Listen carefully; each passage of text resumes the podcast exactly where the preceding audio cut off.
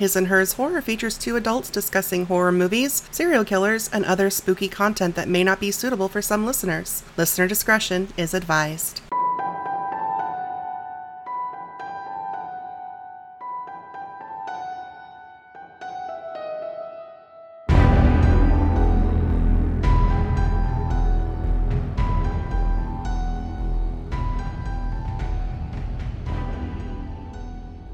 You're listening to His and Hers Horror. My name is Tia. And I'm David. And this week, we're going to talk about some fun shit. Yes, we are. I want I feel like I want to start, I don't know. I'm in a weird mood right now. I feel like sometimes we just kind of like jump right into shit. Okay. I wish we had more segments. Hmm.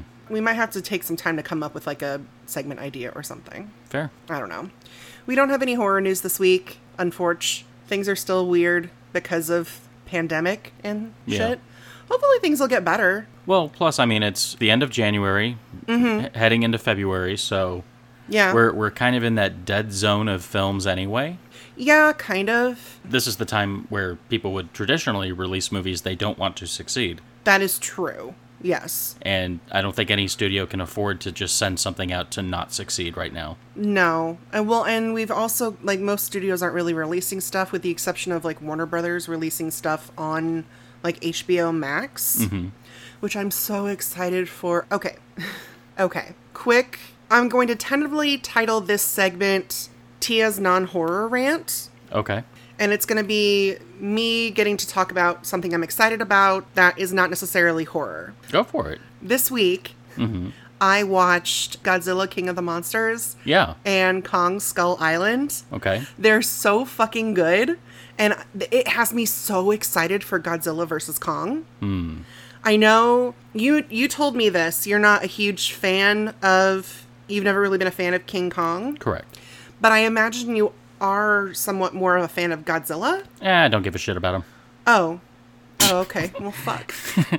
I I mean I've seen I've seen a lot of the films. I've seen all the originals. It just doesn't do anything for me. It's background noise. Fair. That's not to say I don't think they're good. I'm sure they're fantastic. Mm-hmm. But for me, it does not. It doesn't even get close to scratching an itch. It it's just I don't care. No, I get that. They are very like they're very accessible if that makes any kind of sense. Because there's not a whole lot to the concept of kaiju films in general. It's like giant monsters fight each other and humans are just kind of there. Well, I mean, the early kaiju films were more a analysis of man's meddling with you know radiation and nuclear weapons and things Right. like that. But now it has nothing to do with that. Now they're coming through fucking interdimensional rifts, and I don't really give a shit. I mean, I want to like them. Don't get me wrong. I've spent probably 30 plus hours watching various big creature movies like Godzilla and that Yeah. whole run, the original King Kong, the other variations of King Kong. Uh, again, I feel like I'm supposed to like them, Yeah. and I wind up walking away going, I guess I'm just not that into it. Yeah. I will say I did like Kong Skull Island more than Godzilla King of the Monsters. Okay. And it's not just because Tom Hiddleston's in it and he's amazing and gorgeous. He is, and he is. But like I, I also really liked Samuel L. Jackson's character mm-hmm. in it. He has a very Captain Ahab kind of even Samuel L. Jackson compared himself compared his character to Captain Ahab. And the, the obsession and the single-mindedness of wanting to destroy Kong for what he did to his men, even though, like, you showed up in this dude's house. Like, Skull Island is Kong's house, basically. Oh, okay. I was like, wait, he's got a house? No, let's no. Skull Island is essentially Kong's house. So Okay, you gotcha. showed up in his house, like you kicked in the fucking door, and then you started throwing shit around and trying to break everything. Like, and then you got mad that he got defensive. Like, eh, no, I get it. Yeah. Like, I'm on Kong's side in this one, honestly. Well, I think you're supposed to be. Yeah, I'm. I mean, yeah, definitely. That's my rant for the week.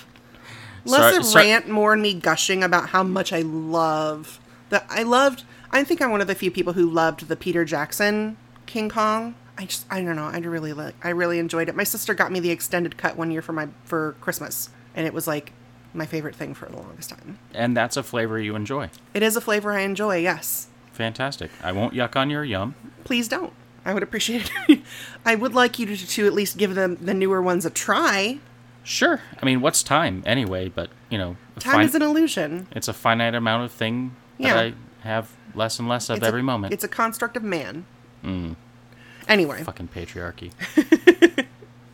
so this week we're going to talk about the concept of the final girl when Again, it comes to horror. Fucking patriarchy. Well, yes. And yes and no. Now, in doing my research mm-hmm. into this concept, I kind of realized some things. And so I just want to preface this by saying a lot of the theories and analysis that are associated with the final girl trope are tied up in the idea of gender being binary Right. we at H2 Horror mm-hmm. recognize that gender is a social construct, and we in no way agree with outdated gender norms and gender stereotypes. We know we have a significant number of listeners that are transgender, gender fluid, gender nonconforming. And so when we're talking about these theories and stuff when it comes to the final girl, please know we're just coming at it from a scholarly standpoint. We in no way think that this is acceptable. Right. So there is that. You are seen, you are loved. There. Okay. So I did a, did uh, clearly did some research into the idea of the final girl, and it's so it's very complicated because there's not really a set definition Right. the simplest definition is that the final girl is the last character left alive to confront the killer in a slasher movie. Okay. That is when it when you get down to brass tacks, that's the most basic possible definition you can have. Now, obviously there are other what's the word? Variations, Variations, interpretations. interpretations, other levels to that. My middle name is Thesaurus, by the way. Well, yeah. Thank you. So, the original meaning of the final girl was actually described by Carol J. Clover in her 1992 book, Men, Women, and Chainsaws Gender in the Modern Horror Film. Mm-hmm. I haven't read this book. I would like to. You'll you'll have it shortly. Oh, okay. Is this what you ordered me? Yes, Oh, okay. I'm waiting. Okay. But the thing is, it's it's a rather narrow definition. Right. Part of that is because she was specifically looking at slasher films from the 70s and 80s, and this essay was written in 1992. So it, again, like I was saying before, it's very based on like the gender binary and the traditional roles of men and women in society. And in slasher films. And in slasher films, yes. So she studied slasher films from the 70s and 80s, which is, as we previously discussed, considered the golden age of the slasher film. Lots of fake blood. lots of fake blood.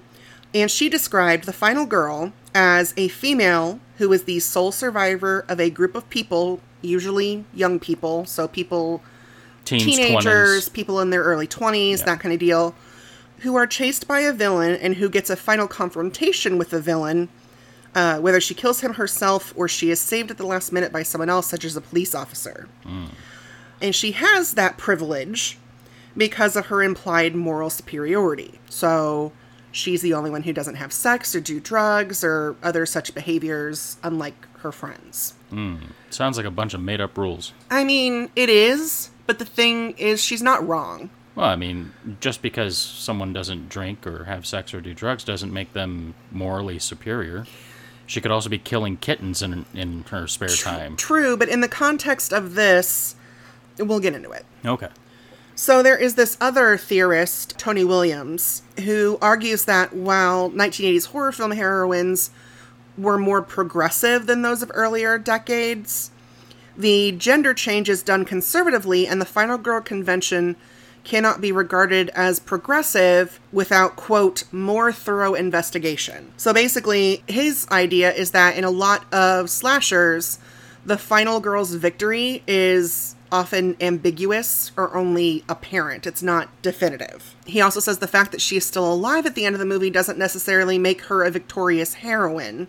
Hmm, yeah. So, examples of this you have Jess from the 1974 Black Christmas. Right, right, right. Uh, and then Chris Higgins from Friday the 13th, Part 3, where she lives, but like at the end of the film, she's being taken away on a stretcher and she's just like completely catatonic. So is that a victory or did she just survive? yeah, I mean, what what are you defining survival as? Exactly. And we don't know what happens to her after that. Uh, probably at minimum a lot of therapy. Well, at min- well, then again, this was the 80s. Mental health, we're we're currently in the the great we're currently in 2021 and Okay, psych- psychiatric facility. Yeah, psych- yeah, probably. So one of the basic premises premises premises. of uh, Clover's theory is that uh, audience identification is unstable and fluid across gender lines, particularly in slasher films in general. Right. So she argues that during the final girl's confrontation with the killer, she becomes masculinized. That was a difficult word to say. Uh, I can, yeah. through phallic appropriation. Mm. So, by picking up a weapon like a knife or a chainsaw, which, you know, it's a penetrative weapon. Right. Well, maybe not chainsaws necessarily, but knives and machetes. Usually she picks up some sort of penetrative weapon. And so the theory there is that that weapon is a representation of like a phallic. I mean, even an axe could be a big swinging penis that she's swinging exactly at them. exactly. Uh, the phenomenon of the male audience having to identify with a young female character is in an ostensibly male oriented genre usually associated with the sadistic voyeurism raises interesting questions about the nature of slasher films and their relationship with feminism. Uh, so Clover actually argues that for a horror film to be successful, it is necessary that the surviving character be female because she must experience abject terror, and many viewers would. The theory is that many viewers would reject a film that tried to put a man in that same role. So it, it's. It's a kind of like a audience credulity kind of thing, where it's more believable that a woman would be scared than a man in that situation. Okay, I didn't think I was going to have to rant until later, but uh, I need a minute. Go for it. And this is going to be brief. Okay. So, what that person is saying is that male viewers or male identifying viewers of a horror film would find it less believable for a male presenting character to be in abject terror. Yes. Now, I want everybody listening to close your eyes and picture this. Well, if you're driving, please don't close your eyes, but picture this in your mind. Think of the last time you saw a man walk into a spider web. Yeah. Instantly knows some sort of flailing kung fu and probably screamed. Yeah. So I call that take that men generally as and I'm not speaking for a society, just an observation of Western society's perceptions of men And the concept of masculinity in Masculinity yeah. is that you got to be tough, but there's a counter to that. You know, Mm-hmm. common cold taking them out for for days and just being completely helpless. Right. Which I mean, it it's a it's a trope. A lot of guys don't do that, but I can't tell you how many times I've had at least three different coworkers come up to me while I was recording a, a training lesson or, or listening to it back and come up behind me or to my side. I didn't see them. And I screamed. Yeah. Maybe that's just me. I'm comfortable with the fact that maybe my scream will scare away whatever creature is touching me. Right. I, I don't know. I, I just don't I don't buy that bullshit that they think that men wouldn't believe the outcome of a horror film if a man was put in that spot. I understand they're probably thinking, well, most male audience members, most stereotypical male audience members would look at that and go, well, I would have done this or I would have done that. Mm-hmm. It's And it's e- it's easy to Yeah. fall into that trap. because it's very much tied up in the, in the in toxic masculinity and that kind of thing. And I'm sure there are female audience members that would also be like also believe those kind of tropes about men. It's like, oh, men are brave and tough and a guy wouldn't be scared in this kind of situation. But the thing is, there are there are final boys in Yeah. horror. Yeah. So, despite this idea that oh, we wouldn't believe a man being a, a man being scared, there have been you know final boys in films for decades. It's not like it's a new concept. because we've got Ash Williams from the Evil Dead franchise. Yeah. Granted, he's, you know, kind of a badass, but still, like, he's clearly t- fucking terrified in Yeah. various instances. And then you've got Jesse Walsh from Nightmare on Elm Street 2. Oh. Well, he yeah, he was definitely fucking terrified, but Freddy also took a different approach with him. That's true, but but still, like he's the final he's the Nancy Thompson of the film, basically. Hey, you leave Nancy alone. But you know what I mean though. Yeah. Then you've got Tommy Jarvis mm-hmm. from Friday the 13th, 4 through 6. Mm-hmm. And more recently, Paxton Rodriguez from Hostel. Yeah. Granted, he does fall victim to another trope in the second film, Right. But still, like we do have guys that live. We do have guys that that are the final survivor of their particular situation, and I, I just don't. I don't know. I'm just not a fan of it being so like. Well, it has to be a woman because they wouldn't believe it. Be they wouldn't believe in a man being scared. It's like that's fucking stupid. You know, it kind of pisses me off that something that could be read as feminist and empowering is almost intrinsically tied to a counter belief of, or a counter dependence rather, on toxic masculinity. Mm-hmm. Essentially, yes. Ew. So, when it comes to the final girl, if she does appear in a sequel, there is an extremely high chance that she will fall victim to another trope in horror known as sudden sequel death syndrome. Mm-hmm. So this this is the thing that I was talking about with Paxton Right. in Hostel. He survives the first film but dies within like the first 10 minutes of the second film. Yeah. Kind of disappointing. Yeah, so examples of final girls that fall victim to sudden sequel death syndrome. Alice from Friday the 13th mm-hmm. dies at the very beginning of part 2. Right. Rachel from Halloween part 4 Yeah. dies in part 5. Kristen and Nancy in the Nightmare on Elm Street franchise. Mm, I kind of disagree with Nancy because Nancy actually was in quite a bit of three. Right, but she it's it doesn't say that she dies immediately. That's the basically sudden sequel death syndrome just means they survived one movie but they died in another one. Uh, I was I was reading the word sudden as sudden. To be fair, her death does seem kind of bullshit and random. And even in three, even though it is towards the end of the film, it's kind of bullshit and random to me. Don't worry, we'll get there. Yeah, I'm. I know. so the concept, as we as we've started to show, the concept of the final girl is interpreted very differently in film theory.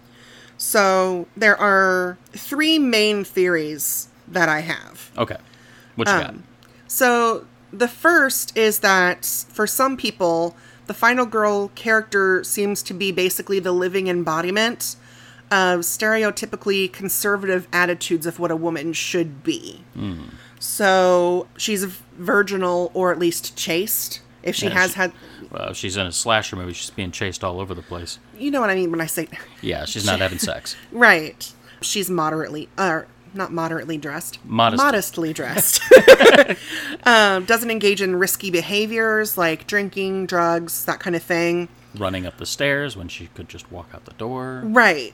She also often tends to be a brunette. Yeah.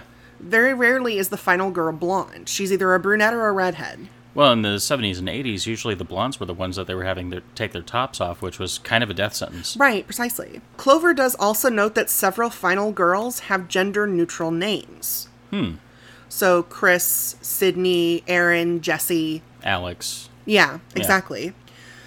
But feminists, when they look at the theory, have actually noticed that through this device, the males in the audience are forced to identify with a woman in the climax of the film, rather than identifying with a representation of themselves. They represent. Yeah. Yeah. No, I and and I, want to say a little bit on that because of that course. that resonates with me because if I saw and this is just me, Mm-hmm. like when I play video games, if I can create my own character, I usually choose a female character. One because I mean, if I'm if it's third person, I want to like what I'm looking at. Generally speaking, Well, uh, I, I've I've dabbled with making myself in things, everything from Fallout 4 to Sims, and I don't like watching myself die. It's just kind of a mortality thing. It, it's also I- depending on the game, the clothing options are way better for for Yeah. female characters. same with hair and everything else. yeah, Uh, voice acting, if there's voice acting, regardless though, when I'm watching a film where there is a final girl. We're in we're in the climax of the film. I'm sitting on the edge of my seat. If I'm engaged in the film, I am actively rooting for that character. Mm-hmm. And honestly, I mean, you'd have to be one heck of a charmer if you were a final guy in in, in a film where I'm just sitting there going, "Good luck, dude." You know, I Yeah. mean, I, I I don't find myself engaged. So that's kind of an observation I've had with myself. Yeah. Now, one of the other theories kind of goes back to that whole uh, abject terror thing. Mm-hmm. It's just that the theory that the makers of a horror film want the victim to experience abject terror in the climax and that it has to be a woman for it to work. But again, that's fucking bullshit. It sounds like I want to torture a woman. Yeah, kind of. So we do have some subversions to the whole final girl thing. Okay. And I have three examples, and they may seem a little weird, but go with me here. I'm I'm I'm strapped in. Let's go. Okay, so my first kind of subversion of the whole final girl thing would be in Quentin Tarantino's Death Proof. Hmm. So the first group of girls are slightly repressed with their sexuality, especially Arlene, who other, otherwise known as Butterfly, mm-hmm. who is also portrayed as being apart from her group of friends. Like she's visiting from out of town, that kind of thing. Right. She's the outsider. Yeah, and the she's audience's surrogate, if you will. Yeah, and she is very much set up to be like a final girl type, but she dies along with all of her friends. Hmm. Whereas the second group of girls, very open about their sex lives, very like bombastic, I guess, is the- Fun. Fun. Fun. They are fun. open. They don't take they don't take shit.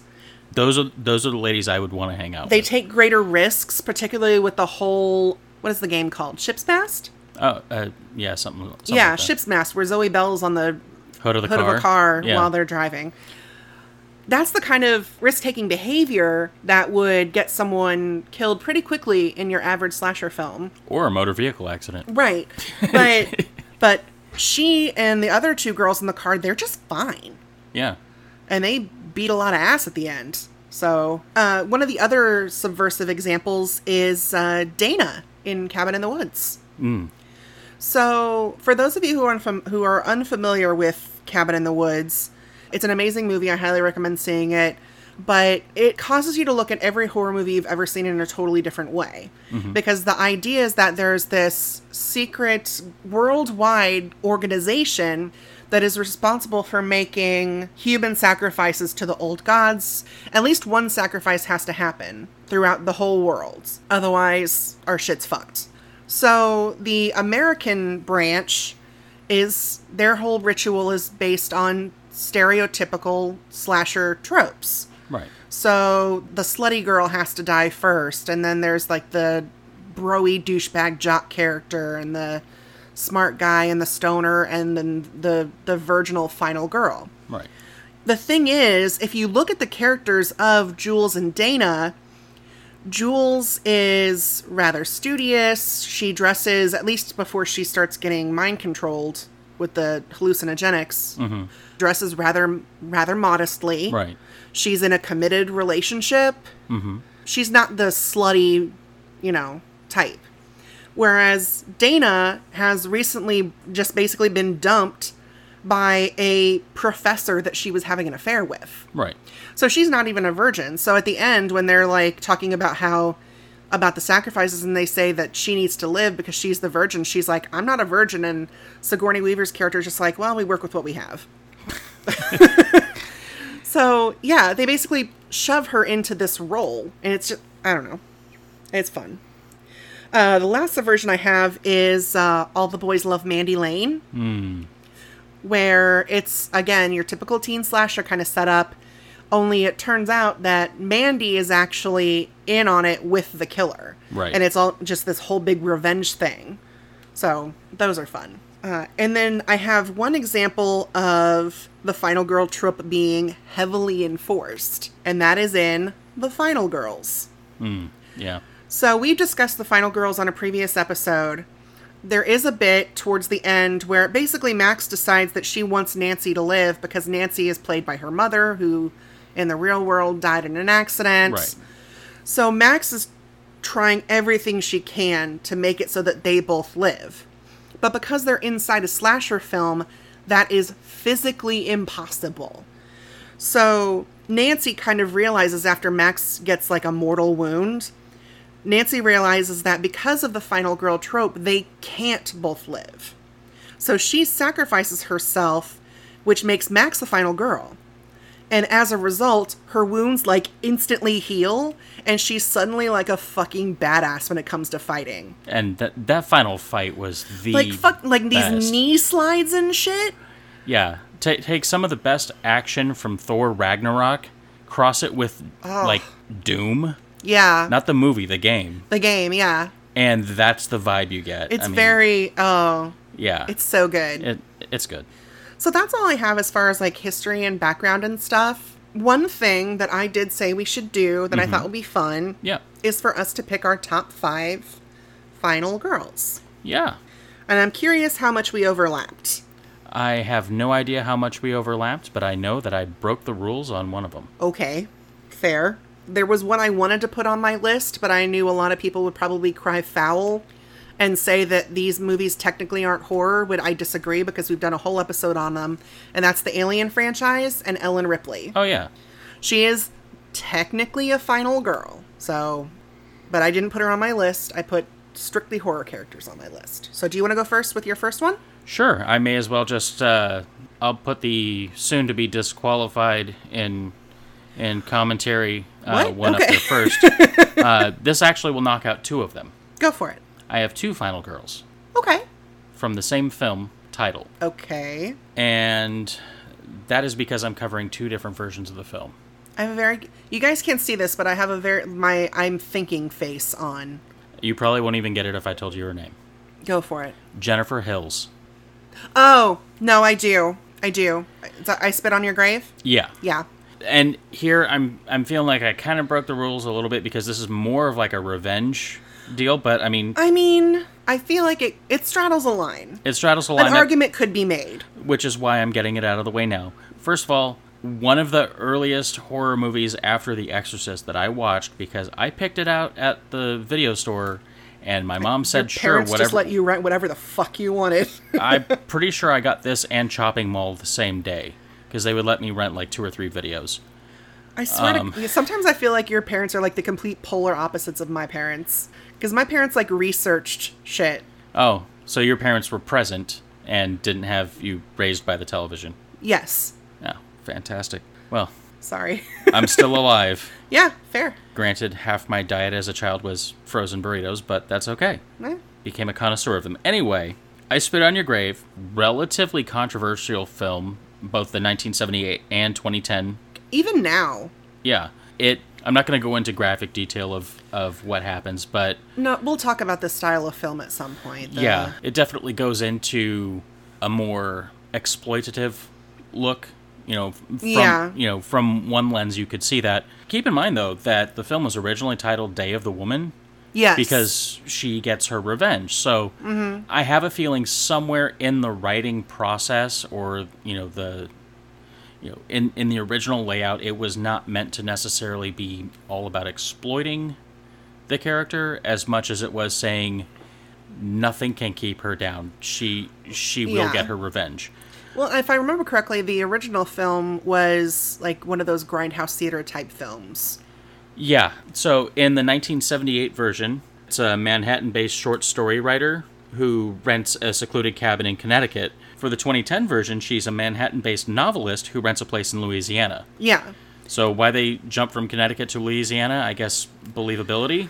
I don't know. I think I don't know. It seems kind of like stereotypically shitty that they're like, oh, we'll put her in this, we'll make her this, you know, coastal um, New England elitist that goes to the deep south and gets fucked with and that kind of thing. Well, for all my New It's England kind of shitty. friends, Mm-hmm. New York is not New England. No, it is not. But Connecticut is New England. Yeah. And and I feel like the remake kind of tried to lean into this like everybody in Louisiana lives in the swamp and is Which is is a not- hill, also you know, not redneck. true. That's not true. I mean, I've met a couple people from Louisiana. They weren't in swamps. Mm. I'm sure, given recent events, there's a lot of people in the country that have certain opinions about Missourians. We are not all our senators. Yeah, and no, fuck- congressmen. Fuck that guy. No, no, fuck them. Sorry. But in both situations, she's a writer that gets Brutally. brutally, physically, and sexually attacked, Yeah. left for dead, and recovers, mm-hmm. And then picks them off one by one. Yeah. Which lesson to anyone out there: one, uh, don't rape. Yeah. And 2 Don't do it. don't fuck with writers. Don't fuck. Yeah. Don't. fuck Writers have to be creative. Well, I, that's the thing is I feel so the sequel was made in like a post Saw Hostel kind of era. The remake or the sequel? Because there were two. Sorry, se- the the re, well the remake and the sequel, yeah, because there were the two sequel se- to the remake. two sequels and a sidequel that were done off of the remake. But because it was made in the post Saw, post Hostel torture. Again, I hate the phrase torture porn, but everyone knows what I mean when I say it, so I almost feel like I. But because of that, some of the deaths that she uh, they're much more elaborate than they need to be. Yeah, I do have a fun fact about the remake though. Go for it. The iconic cover of the remake. Mm-hmm. Would you like to know who that is standing there on the cover? Sure. Uh, you basically see the back of her. Demi Moore actually posed for it. Oh, really? Yeah, It's not the actual actress? Nope. Huh. I wonder why. uh, I don't know. No, well, I, yeah, but Striptease?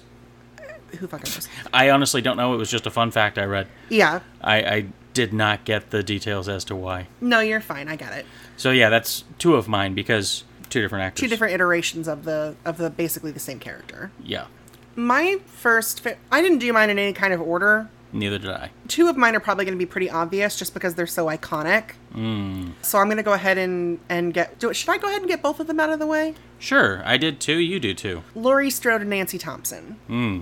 I I actually picked one of those. Nancy, Yeah, you of bet. Of course, because you love Heather Langenkamp. I mean, she's married now, but yeah. She is. She is. She's married. That doesn't mean you can't still love her. Well, I mean, yeah, I still love her, but I had a huge crush on her. Yeah. I I just feel like they're so they're classics. They're such iconic characters.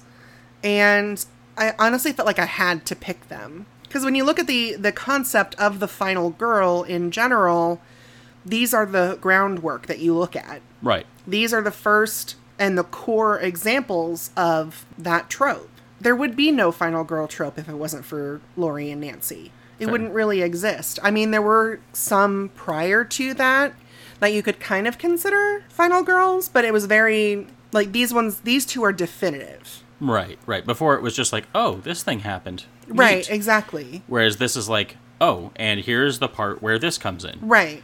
So those are those are two of mine. Can I say something about Nancy in Absolutely, particular? yeah. So Nancy Thompson did something really the she was the first one I put down on my list because Mm-hmm. she actually did something that I haven't seen an- any other final girl do.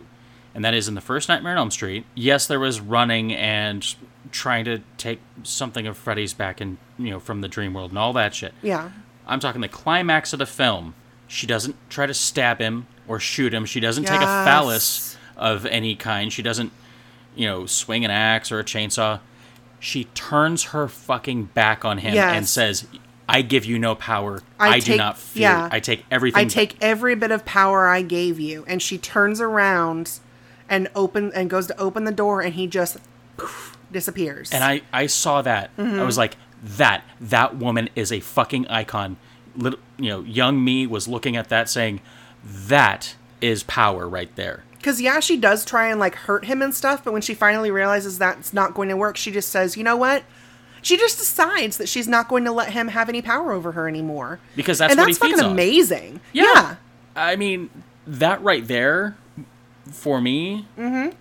I mean, I don't have my folks in any order, but I mean, Nancy is, She's up there. yeah. Now, granted, if you're dealing with a slasher that's, you know, always corporeal and doesn't feed off of fear energy, Yeah, if you're dealing with not a dream a dream demon, yeah. If you're de- if you're dealing with, you know, a flesh and blood person, yeah, you know, George the Stalker or whatever, you can't just say, "Oh, I don't believe in you anymore," and turn around because they're just gonna be like, "All right, you know, you get kni- knife and shoulder blades." right, but still, Yeah. Do you want to do your next one? sure. Well, that okay. So Nancy was one. Was one Was- of yours too. was- yeah, yeah. which I knew we were going to overlap when it came to Nancy. It's Yeah. fine. Did you want to say anything about Laurie? I mean, she's the only one I've ever seen fight with a coat hanger. True. She st- she stabs him. There's so many like representative phallic objects because she's got a sewing ne- or knitting needle that she stabs him with. Mm-hmm. She unwinds like a wire hanger and stabs him in the eye. Although realistically, she's part of that whole that whole thing where she ends up getting saved by somebody else Right. because she thinks Michael's done, and so she tells like Tommy and Lucy to, or no, not Lucy, Lindsay, Right. go to the neighbors, have them call the cops, and she's just kind of sitting there, and he just gets up and starts to strangle her, and that's when Loomis shoots him.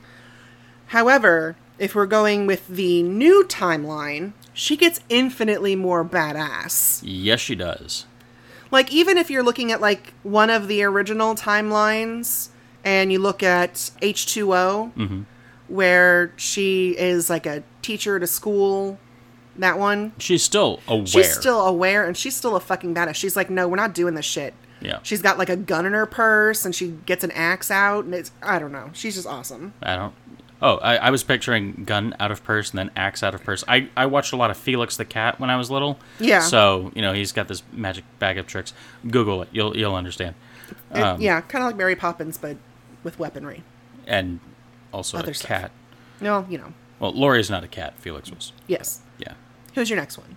My, I guess my my fourth one is uh, Kristen Parker from Nightmare on Elm Street Three: Dream Warriors. And here's my here's my reasoning behind it. Yeah, go for it. While Nancy was, you know, the OG, yeah. Kristen was able to reach out to other people sensitive to what had been done before Yeah. She and could could enter other people's dreams. Yeah, she can bring people into her dreams.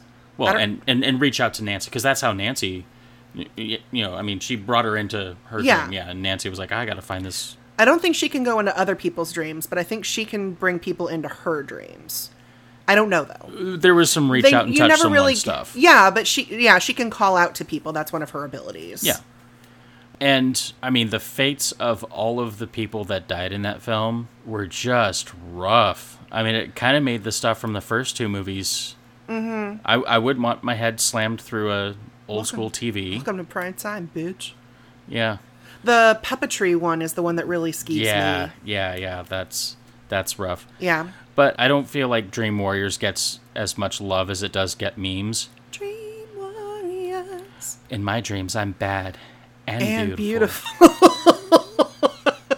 And like all these kids are doing their powers and like like the that one nerdy kid who's like, in my dreams, I'm not in a wheelchair, and then he's like, and also I'm a wizard. It's like you should have led with the whole wizardry thing, kid. You you could have just said, in my dreams, I'm a wizard, and we would just be like, all right, and you can walk, cool. Like you didn't have to explain. It's like, you know, hey, what's your superpower? Oh, my teeth are always gleaming white. Oh, and I can fly. oh, and I can fly, yeah. Also, it's come on, lead with the power, not not just a trait. It- the other thing I will say about Kristen Parker is that her abilities are being able to reach out to people and be bring people into her dreams, and also gymnastics.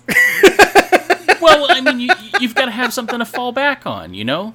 it's so weird. Though. If your acting career doesn't doesn't pan out, become a great chef. I just think it's funny. I just find that amusing. Like like when they were writing that, it's like okay, everybody pick two things, and what? I'm telepathic, but also I can do cartwheels. Well, I mean, you got bad and beautiful. I can walk, and I'm a wizard. Mm-hmm. I'm strong and bend chairs. Uh, Is that the same thing? He's just strong.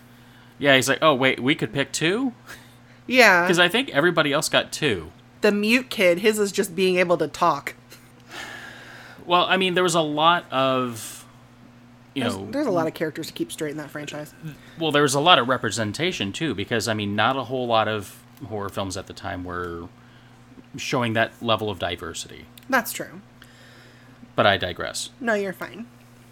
So my next one is Erin from You're Next. Mm-hmm. Is she on your list too? She is indeed on my list too. Fuck yeah. You know why she's on your list, one on both of our lists? Because she's a fucking boss. Yeah, yeah. sh- Uh, Oh my She was played by Sharni Vinson. It's if you haven't seen You're Next, guys, I highly recommend it. It is so good. It was actually shot in the town we live in. Yeah. So it's a house up on the um, country club property up by the. You actually can't get to it from the street anymore. People, I guess, fans of the film were trying to like go and see it and everything, and then so they've kind of like blocked it off, which is a shame because I totally would. Oh yeah, totally. I would be one of those people. So basically, there's this dinner party that I think they're celebrating like the parents' anniversary. Yeah, something like that. That's a really awkward event to be taking your new girlfriend to to meet your family members. By the I way, mean, it tr- you just kind of pick a thing. yeah, but I mean, like, if the first time I met all of your family was at a you know 50th wedding anniversary or something like that, that would be a lot of fucking pressure on me. I think the first time you met some of my extended family was when like my uncle had come back for a visit during Easter. Yeah, That was also very mm, that was close quarters. yeah. But I love Erin. So she basically her boyfriend Crispin no offense to anyone named Crispin. Uh, Fair, Just- yes. It's, it's it's it's fun to me.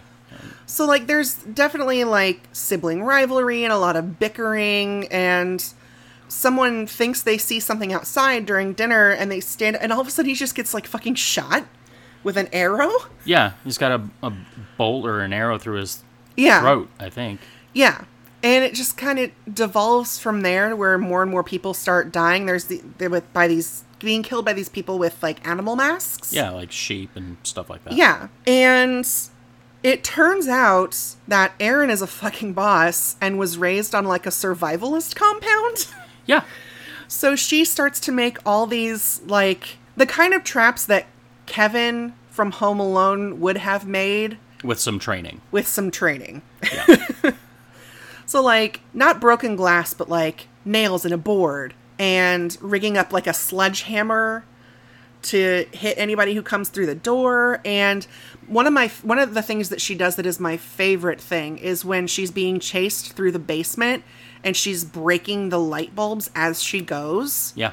So not only is that person dealing with broken glass, they also can't fucking see. Mm-hmm. And it's just so good. Some of the deaths in that are great. I never would have thought to take the glass off the blender and Yeah. use that as a combat weapon. That's one of the two times I've only ever seen that method of death in, in a movie. Yeah. Because they did it, she did it mm-hmm. and You're Next, and then it also happens in the first Unfriended. Yeah, but like that was like stuck into the guy's head. Yeah, the one in You're Next, she uses it as a weapon, whereas in Unfriended, it's used as like a suicide. Dude kind of- blends himself. Yeah, it's He puts his own throat on it. it, it, it's a thing. Yeah. But, oh my god, You're Next is such a good fucking movie. Sorry, I love it. It's a great movie. Anyway, moving on. What's your fourth one since you've used up two of mine? Shit! Uh, look, I'm so, we uh, we knew that there was going to be some overlap. I do not apologize for that. That's fine. My next one is Mia from the newer Evil Dead film. It is not a remake. It is a film that takes place within the established Evil Dead universe. Right. That I know. is that is per Sam Raimi and Fede Alvarez. yeah, and So- and a lot of folks call it remake just because it's easy to say, but it's not. It is not a remake. It is not. It is technically a se- It's uh, it's not even a sequel. it's just It just- another movie. It's another movie the- in that universe. Yeah. In the same way that, bringing this back, Kong Skull Island is not a sequel to Godzilla, it just takes place in the same universe. Fair enough. So the whole thing with Mia is she's she's like the antithesis of a final girl. Mm-hmm. Because she's she's a heroin addict. Right. The whole point of the film is they're going to their family's cabin in the middle of nowhere so that she can basically go cold turkey and detox from heroin in a place where basically she's got like her brother, her brother's girlfriend, and like two of their best friends. Yeah. And the whole thing is that that's why they're there. So you would think she's not necessarily the final girl type. But she does end up being the last person alive. Yeah. She dies first, technically. She goes through a lot of shit first. She fucking goes through a lot. Holy crap. If you are not a fan of brutal shit, Yeah. maybe stay away from this film because it gets pretty rough. I will have to say, I feel like the character who gets it the worst is uh, Eric, but I feel like that's on purpose. He bought that. He bought that with his own actions. Well, because he's the one who read from the book. yeah, because he's an idiot, and that's why he's not the final girl. Ex- well, for various reasons. Because the whole thing is with the Book of the Dead, when they find it in this version, it's wrapped up in trash bags and like barbed wire. Motherfucker has to actively go and get a pair of like wire, Wire cutters, cutters, yeah. and like tr- really try to. And then the actual spell to summon the demon to start the whole ritual thing. It's completely scratched out. So then he has to do a fucking etching Yeah, of like one a one fucking rubbing to figure out what it is. I mean, he he walked up a lot of hills to get himself killed. And I feel like as a result, that's why he gets such rough treatment because everything is really his fault. Mm-hmm. But at the same time, like, I don't know. It seems weird. I love the blood rain at the end where and she just like puts the chainsaw on the stub of her hand and the demon's like, "I will feast on your soul." And she's like, "Feast on this motherfucker." Yeah. Oh, it's so great. It's a good movie. Now I want to watch it again. Fair. We've got time. Who's your next one? Or last one, I guess, since I took two of yours. That's okay. This is actually the one that also might be controversial Go for it. because this is a film that this is a Final Girl from a film that a lot of people say is the worst of the franchise. I wholeheartedly disagree. Okay. But then again, I have a lot of hot takes. Like for Halloween, my favorite one is 3, but that's because it's it's different. It's the different. one. It's the different one, which was what John Carpenter originally intended. Right. I mean, that was the original artist vision anyway. Anyway, So, a young actress, Lar Park Lincoln, brought to my life Tina Shepard from Friday the 13th, Part 7. oh my god, So, I'm going to Carrie versus Jason. I, I'm going to say right now if you're expecting a straight-faced slasher movie, well, one, I don't know what that is. Two, it's the seventh Friday the 13th movie. So, if you're familiar with that franchise, you know that things get a bit If you're a fan of the show, you've listened to our takes on the Friday the Thirteenth franchise several times, including the time we did an entire episode about it. So you Yeah. know my feelings, and you know how ridiculous these movies get. so Although Tina Shepard is it's not even the worst. No, no. Like there's there's a Friday the Thirteenth where it's not even. Well, there's a couple actually where it's not even Jason. So Yeah. um, But no, Tina Shepard. Okay, basically she may or may not have psychically killed her dad by causing him to drown. she definitely psychically killed her dad. Well, okay, he was being a dick, but still, He was being an abusive alcoholic dick. yeah. But I mean, even that, you know, even the film looked at you know the trauma of saying you know he may have been a dick, but maybe I shouldn't have killed him. Yeah. She does harbor a lot of guilt about that. Well, it doesn't help Because I don't think she meant to do that necessarily. just to stop him. Well, Yeah. she stopped him permanently. She didn't mean to kill him. She just meant to give him a taste of his own medicine, I think. well, you got a full dose. Yeah. But I mean, there've been so many movies before this where running doesn't work against Jason, shooting him doesn't work against Jason, lighting him on fire apparently doesn't work, drowning him doesn't really work. Except when it does. except when it does. like some people are like, "Oh, he's scared of water." It's like, then why is he killing people from underwater? Then how did he swim from Crystal Lake to New York? yeah, that's a that's a good that's a damn good question too. Yeah.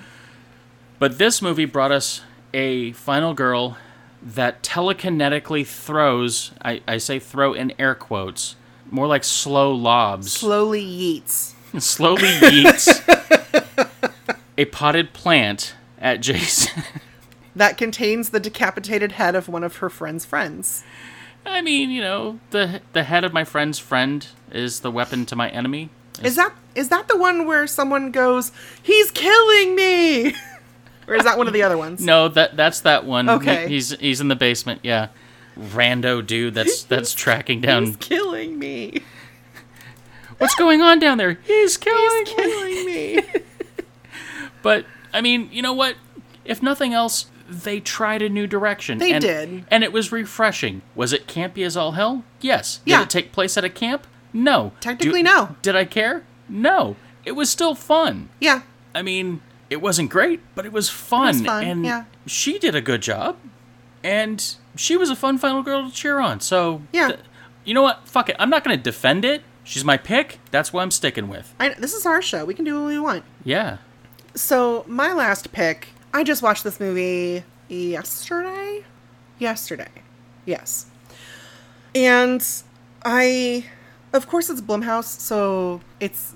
Uh, I should have known that was going to be good, but I didn't realize how much I was going to love the main character Okay. because she starts out as an absolute total bitch. She's the she's definitely the the person to, who typically dies first, Right. Right. Right. Right. and that is Tree from Happy Death Day.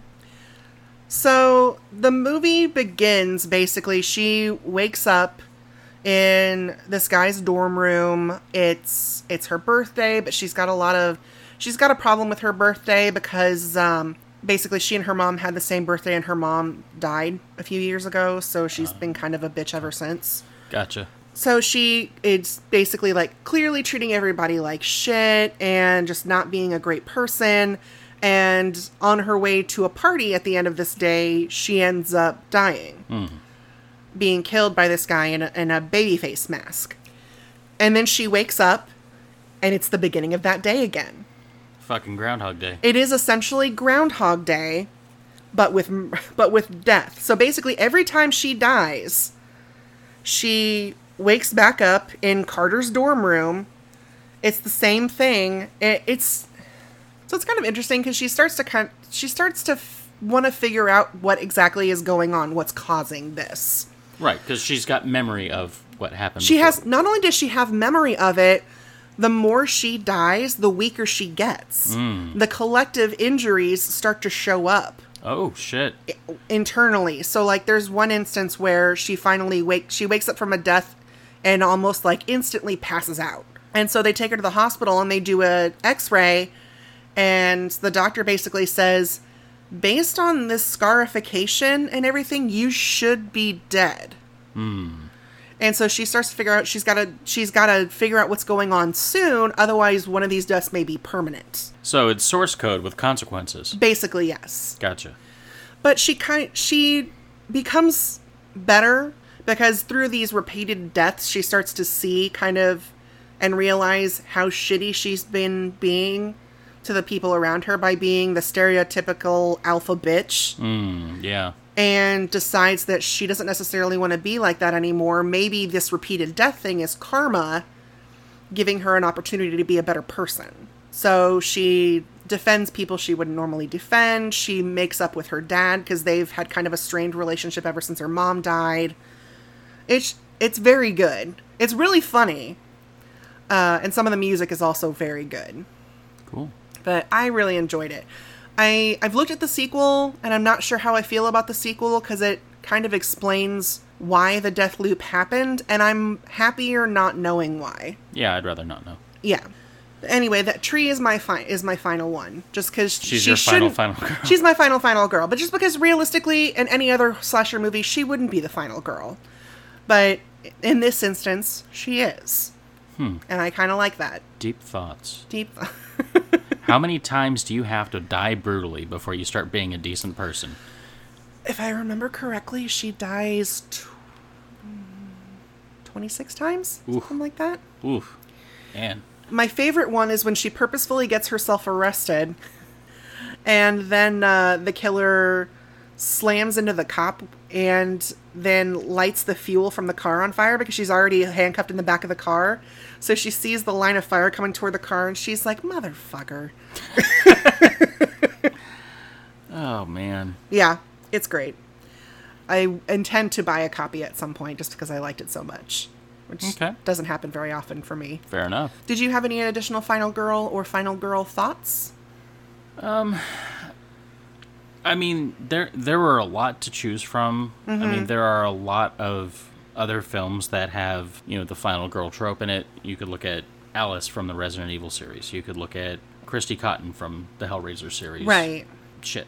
Uh, Sue Snell from Carrie. From Carrie, yeah. There's also some other films that I haven't had a chance to see, but I understand also you know carry this pretty well. Um, like Last Woman Standing and 31, but we haven't had a chance to Mm-hmm. We see haven't had a those yet to watch those yet. but you know next time you're watching a horror film and you start seeing this this trope building take a moment to kind of say okay how is this being how am i receiving this information And You that's know, the thing is, is this is this stereo is this trope something that needs to be retired? or is it something that is empowering? Right. Because- I, I mean, we're not going to answer that definitively because we're not we're we are not film scholars. But but I mean, it it is an interesting thing to look at though because is it tired? Yeah, kinda. Mm-hmm. But sometimes tired is good. That old sweater that has a hole in it, it's so comfy though. right. But is it problematic? It, I think that's part of my deal with it is that because it's so tied up in the gender binary, it it becomes it can be damaging, I think, depending on your audience. Although that really comes along to you have also kind of have to look at representation. Right, because I mean, if you say, okay, well, you know, we'll we'll clear the way for anyone to be, you know, the final person, but then the second, you know, you have a couple films in a row kill a, you know, a, a queer character or or anything like that, now they're saying, oh, well, okay, is that this or is this bury your gays? Right, You know, exactly. I don't, I don't know of any filmmakers out there that are saying, "Hey, uh, the next film I want, uh, I want to, I want to make sure that only the trans woman survives." right. You know, that that's that's taking a huge risk. And while I would love to see that kind of representation, where actually I'd I'd love to see representation where there's no surprise or no big reveal as far as like, okay, so someone's sexuality shouldn't be tied to their validity. Uh, Right. same same with you know gender identity. You know all, all these other you know labels and, and constructs that, that we're trying to weave and work around as we grow and evolve as human beings. You know, it'd be nice to just be like, oh, that's weird. You like that on your ice cream? That should be something that could be Right. a twist.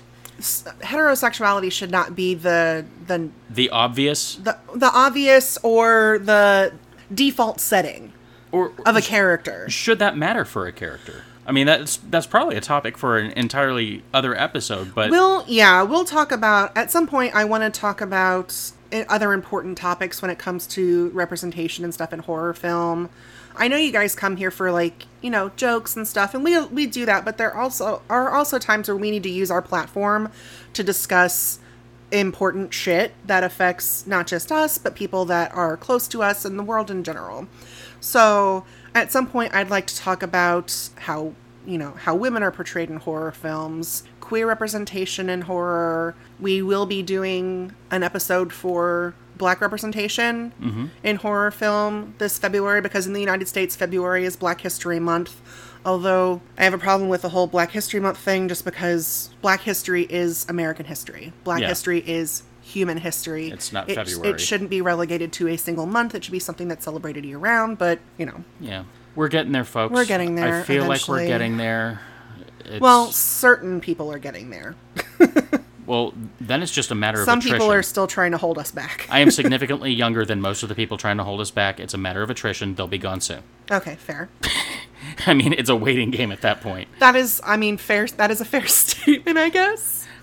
I mean, I don't wish ill on anyone, but Either help or get out of the way. yeah, I would agree with that.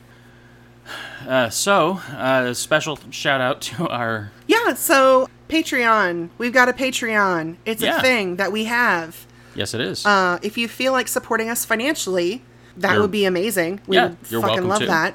We would welcome it. Don't feel obligated, obviously. right. Uh, shit is still really fucked up right now. The unemployment rate, at least in the United States, I know is still very high. So some people may not be able to afford to be Patreon patrons right now, and that's fine. Yeah, and Um, I mean, some countries are going back into lockdown, so Right. Or, yeah, exactly. But if you do want to, if you can and you want to, you can find us at patreon.com slash h2horrorcast. Currently, our two Patreon subscribers, we have Lizzie, otherwise known as Carnage Candy. She is on uh, Twitter and YouTube. She does horror review videos and she does some lists and, and stuff like that. And her makeup is always on point. yes, she is. Or yes, yes, it is. And then we have my mom, Yeah. uh, Teresa, who is our top tier donor, Yep. and we appreciate that as well. Best mother-in-law ever. Yeah, she's amazing. I love my mom. I don't even like saying in-law because that sound that sounds like a negative connotation, at least in Western society. In Western society, there is a negative, yeah.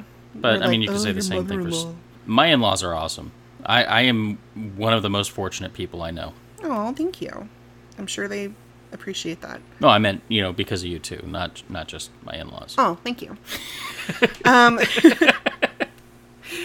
if you are unable to support us financially, we totally understand. We are in the same place with some content creators that we follow. There are several I would love to be able to be on their Patreon, and I just can't yet. But you can always give us a review on Apple Podcast if you listen to us that way.